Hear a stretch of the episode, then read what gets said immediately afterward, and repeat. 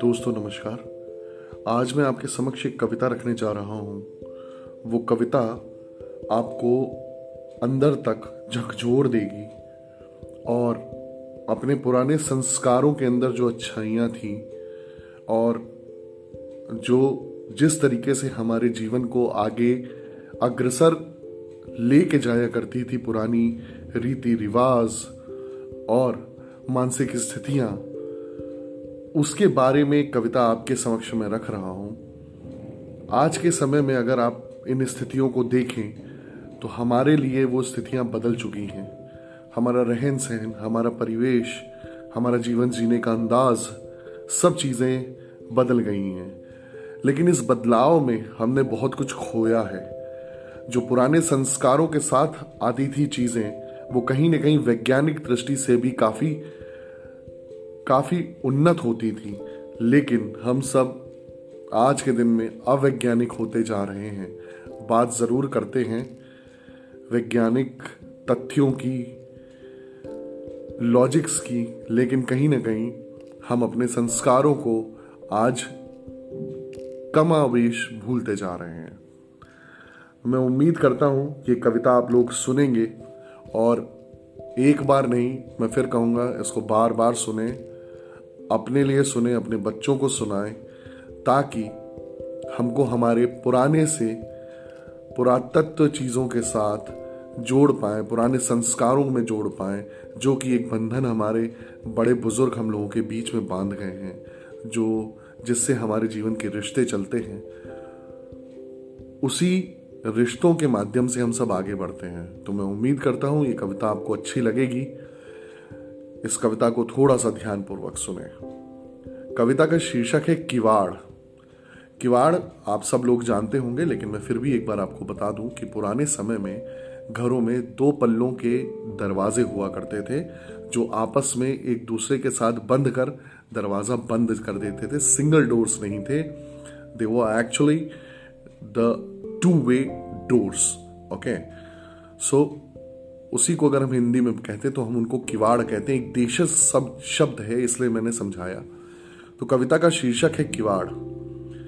क्या आपको पता है कि किवाड़ की दो जोड़ी होती हैं? उसका एक पल्ला स्त्री और दूसरा पल्ला पुरुष होता है।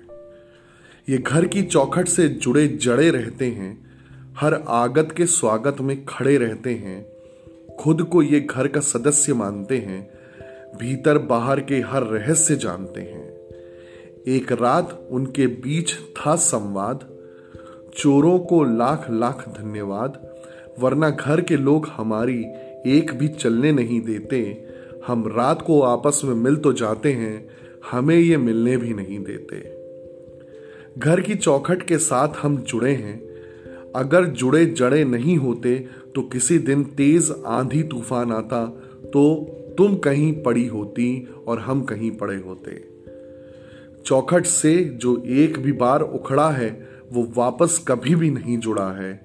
इस घर में ये जो झरोके और खिड़कियाँ हैं, ये हम सब हमारे लड़के और लड़कियाँ हैं।